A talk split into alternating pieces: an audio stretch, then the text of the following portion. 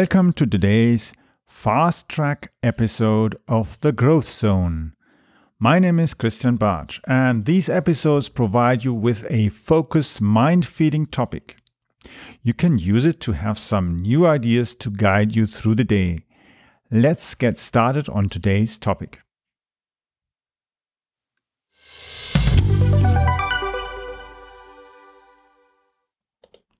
So, in today's episode, we are going to be looking at how to understand the key issues that a market maker or trading platform can have on your stock market investments. What we are going to talk today about is the different kind of gateways or platforms you can use in order to place your stock market orders. Whether you are placing orders to buy a particular share from a company, whether you're trying to buy CFDs, options, forex trades, and all these different kind of things, uh, turbo certificates, and all different kind of stuff that are available on the market. And it applies as well, even if you invest in cryptocurrency and you're trying to buy it over trading platforms. So there are lots of different trading platforms, whether they have a website, whether they have an app, and as well different kinds of brokers and so on. They all like to call themselves all sorts of different kind of names. Nevertheless, the key thing is there's one significant difference, and it doesn't matter if you go and invest in the stock market by going to your local bank, whether you go to a online trader or a neo trader or to a broker. The key thing is you have to always spot how do they make their money? Exactly. And that's the thing. Neo brokers, for instance, like Robinhood, they make the money not by charging you fees for their service, but actually by being given what one would call in other environments kickbacks, which are actually they're being paid for placing your orders at the clearinghouse. So that actually means that they are indirectly charging you a commission fee because that's what it is. Because in reality, if the clearinghouse didn't have to pay the money, the clearinghouse would charge lower fees. It's logical because, of course, the commission has to be there. And if the commission doesn't exist, they don't have to pay them. So you're actually paying in the back a commission to them. And they're making a lot of money because even if it's a few cents per order, if they get the market to place a lot of orders, it generates quite a few millions. And when you look at it, what they've been doing, they're generating quite a good profit out of people who've put their savings, they've lost a lot of money on the on these platforms because mostly these people are not properly educated and understand what to do with these things. And there are different ways to educate yourself. You can do courses, you can go to university, and um, there are lots of different things that you can do in order to educate yourself. And the nice thing about it is many brokers as well, the professional ones, that uh, try to do a proper due diligence with their clients, as well provide additional online information. They provide online video tutorials, even how to use their platform, so that people know how to do it and they don't do some stupid stuff by mistake because they click on the wrong place and don't notice what they're doing. The same thing as well. You can um, do in different languages as well, different kind of courses where you understand how to use the stuff. But it depends as well very much on what you're doing.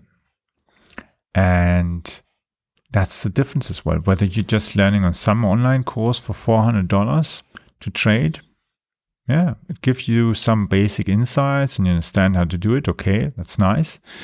Uh, you can learn that as well, of course, by reading books and um, going to university, studying different kind of stuff, like for instance foreign exchange that I did. I did trade and financial management and and uh, foreign exchange systems and all these different things and how stocks and forex and options work and CFDs and so on.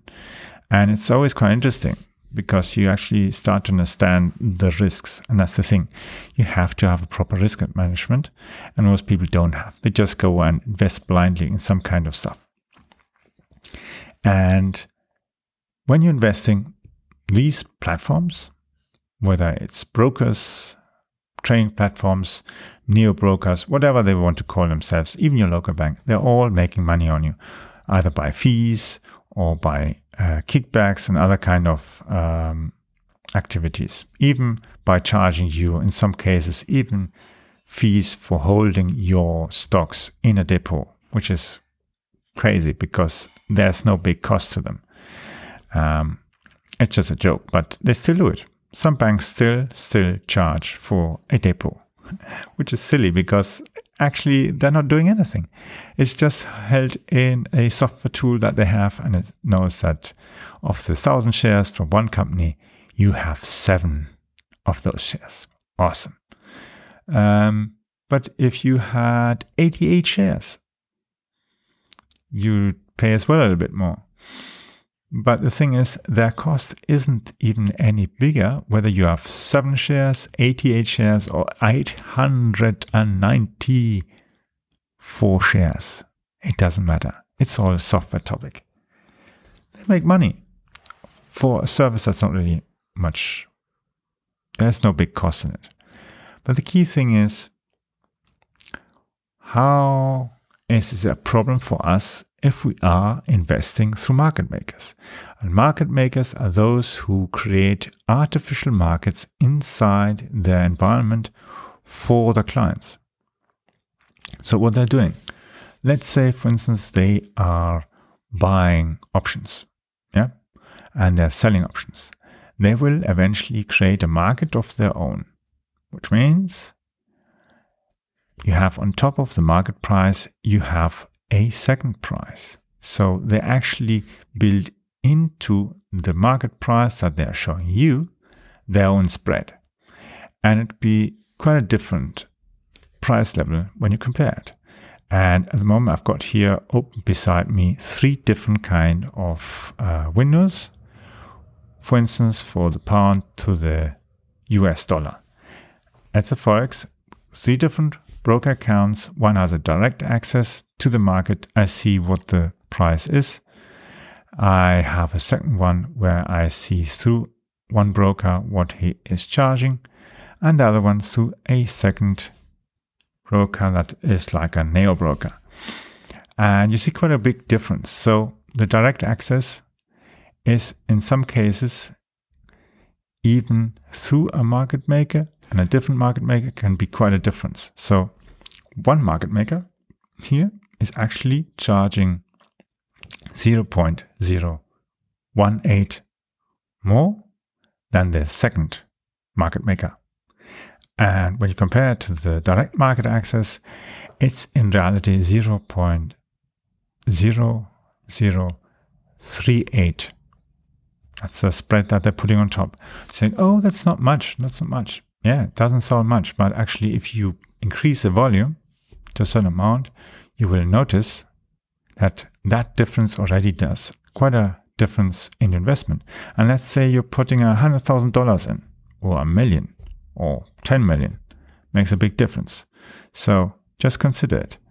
Do you think that your local bank that has a department, an investment bank department, let's say Deutsche Bank, HSBC, or um, Bank of America and all these, they are not trading through the same kind of systems that retail traders are trading.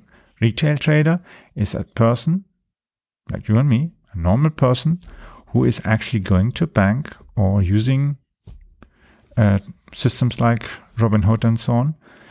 Um, they are using these platforms to place their orders. So they're actually going through different levels until actually the order reaches the market. And yeah, so there's not only fees and commissions and depot fees and other kind of stuff that might be depending on who you're using. You have as well the spread on top, which means the price that you're being shown by the platform, it's actually not the price that's on the stock market. And the thing is, when you then compare the price on the three different platforms, and I added a retail platform that I have access as well to from a different bank, belongs to the second largest bank in Germany, and is connected as well with one of the largest French banks, then you see quite a big of a difference between sale price, order price, or what you could be buying and selling. And even in the selling, you see quite a difference. Even there, there's a spread quite significant. So, using retail banks and all these things to invest in stuff like stock options or CFDs and so on is a high risk because you always are getting a price that is not the real price. It's not a good price. And it's not close enough because that's the thing. When you look then at the scaling and the volatility of these things, you need to have a good price that is close to the market and not something that's artificially set up because by the time you place your sale, you can be closed out or extracted or you're kicked out of your position. Because for instance 50% of your capital reserves have gone under the exposure that you've got in your investments and if it's happening at the wrong time you're losing a lot of money so that's something that you shouldn't be doing you need to have on one side enough money in your cash account in that system, at the same time having as well the right investments and the right kind of stuff. But the key thing is so is it a big deal? Yes, it is a big deal. And that's the thing. When we look at what's happening with all these different investments and that, it's it's just crazy because you see people posting they're losing money and investments and they're feeling sick and they would like to commit suicide and all, all other terrible stuff. That's stuff that shouldn't be happening because they obviously didn't educate themselves first. They don't know what they're putting their money in. Yeah. And I'm reading these things on Reddit and I'm thinking, oh, that's interesting actually what they're doing. Mm-hmm. Aha, okay, fine. And then you read some other stuff and you think that's that's funny. That doesn't make any no, doesn't make much sense. And in between there's a lot of garbage and people posting all sorts of other stupid stuff in between. Not not really very professional. And when I think of it, what, uh, for instance, a friend of mine told me as well some time ago, um, Mondays, you just shouldn't be on the stock market. And I keep to that rule. And I see, I don't gamble the stuff. And that's what I've been doing for over 30 years. I don't go and put do crazy stuff. Whether I buy funds, stocks, or other kind of financial items, it doesn't make sense to go crazy.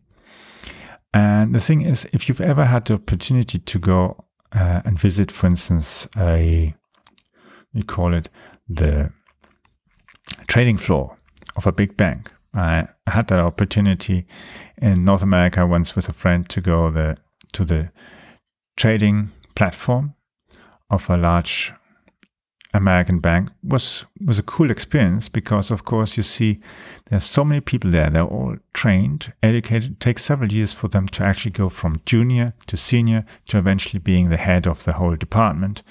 And he is one of the the top top guys in in that bank he does a lot of trading and he's really really good in what he does makes a good amount of money but of course um, there's as well of course a lot of risk and stress and other things involved and so you have to be as well very cool, very relaxed about things. Don't go in a frenzy, don't do hectic stuff, but actually think what you're doing before you press the button.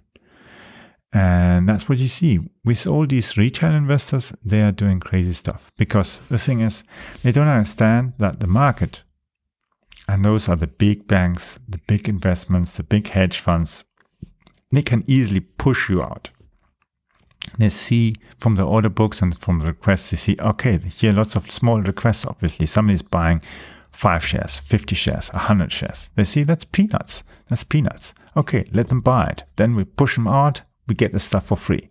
Because then suddenly they go nuts, sell it for, for next to nothing, and they, the big investors and the big investment banks, they just buy the stuff cheap.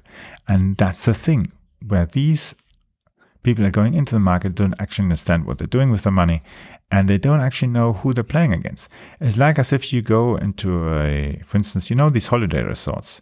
There are these guys who have these uh, nutshells and this little ball, and you're supposed to guess under which. And they're so fast, they know exactly how to trick you.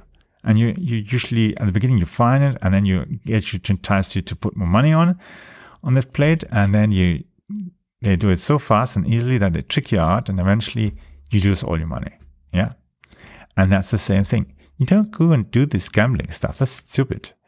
First, invest and orientate. Even Warren Buffett doesn't do this stuff. Uh, it's, it's just crazy because uh, he knows what to invest. And similar happens as well with venture capital that I'll be telling you about in the next few episodes, where we'll be looking as well at the other side of investment. Because putting your money, you can put your money in stocks, you can put them in funds, in options, and so on, forex trades, and all these different kind of things. But the same of that, there's a different kind of thing you can do, and that's venture capital. That's a different kind of investment. And there you have to have more knowledge about what you're putting your money in. And as well, it has some benefits, some really interesting benefits. And if you are somebody who is really into contributing or building new stuff, new innovative products, then that's something where you have to go into venture capital. Because venture capital has quite some interesting stuff. It has risk as well, depending on the risk exposure of your investment group. You might have a high risk or low risk. Some investments don't work out, the business go broke, and the other one becomes a mega unicorn, and you make millions and billions on that. But that's the thing you have to understand what to do and how to do it.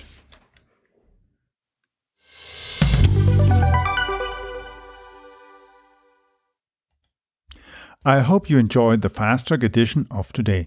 I would like to invite you to follow our show so that you don't miss the upcoming interviews with leaders in the market. Simply visit the website follow.prmediareach.com I will be adding the link also to the description of this episode so that you just need to click on that link. The link is follow.prmediareach.com. Follow.prmediareach.com. You can follow me also on Twitter by using the Twitter handle CAPBartsch. So it's spelled C A P B A R T S C H. Or for those who are into sailing and uh, flying, Charlie Alpha Papa Bravo Alpha Romeo Tango Sierra Charlie Hotel. Yes, that's CAP Bartsch. See you soon or hear you soon in the next episode. And please share as well this episode if you've enjoyed it and would like to let others have the opportunity to use it as well to get new ideas and insights.